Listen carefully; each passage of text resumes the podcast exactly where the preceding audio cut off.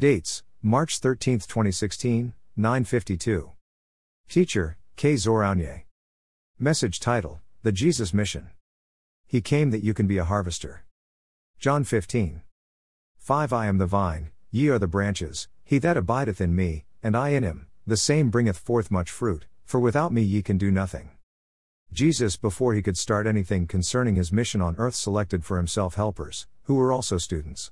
He himself, being God, still needed human help. We are not talking of a born again person here, but one still in the Adamic state.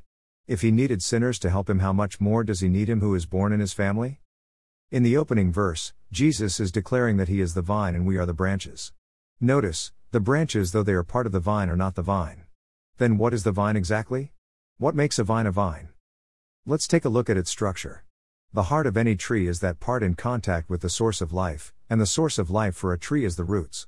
Cut the branches, the tree will not die but the branch dies. Pluck out all the leaves, the leaves dry up but the tree will produce more leaves instead of dying. For some tress, you can even cut the trunk off and they will sprout back to life. As long as the roots are in the ground that tree is alive. This puts to remembrance how Jesus cursed a fig tree, the Bible said it dried from the roots up, that was the only way to stop it from being fruitful ever. Jesus is the vine, and by that it means he is the roots of the vine, the source of life, the heart of its survival. He called us branches, the extension of the vine. A vine supplies life to the branches for one reason to fulfill a goal, and that goal, mission, is to make fruits. So we have Jesus, Him being chief and the source of life, having you connected to Him so that you might produce fruit. Jesus had to make sure you become part of Him before you could do His mission. We can also take it this way Jesus wanted you to help him, and hence he equipped you with the very same resources that he used to fulfill his. He said in that verse, Without him you can do nothing, meaning with him you can do something. If you are born again, if you are part of his body, what is it that you are doing to be fruitful? This is the mission that Jesus gave to his disciples when he first got them Come and I will make you fishers of men. There were fishers already, what changed was the substance being fished. Again, before he left, he commanded this. Mark 16. 15 And he said unto them, Go ye into all the world, and preach the gospel to every creature. 16 He that believeth and is baptized shall be saved, but he that believeth not shall be damned. That is the mission we live under. Preaching the good news.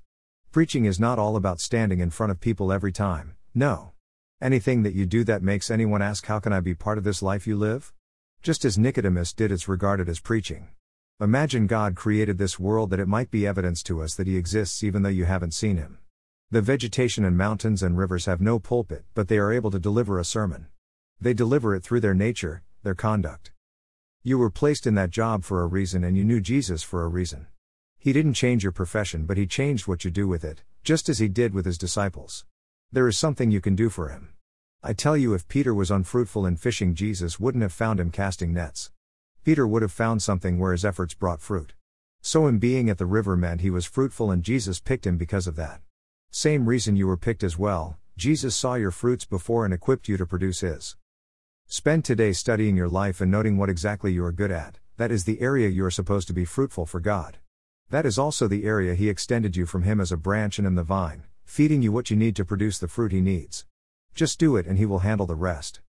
Enjoy your day.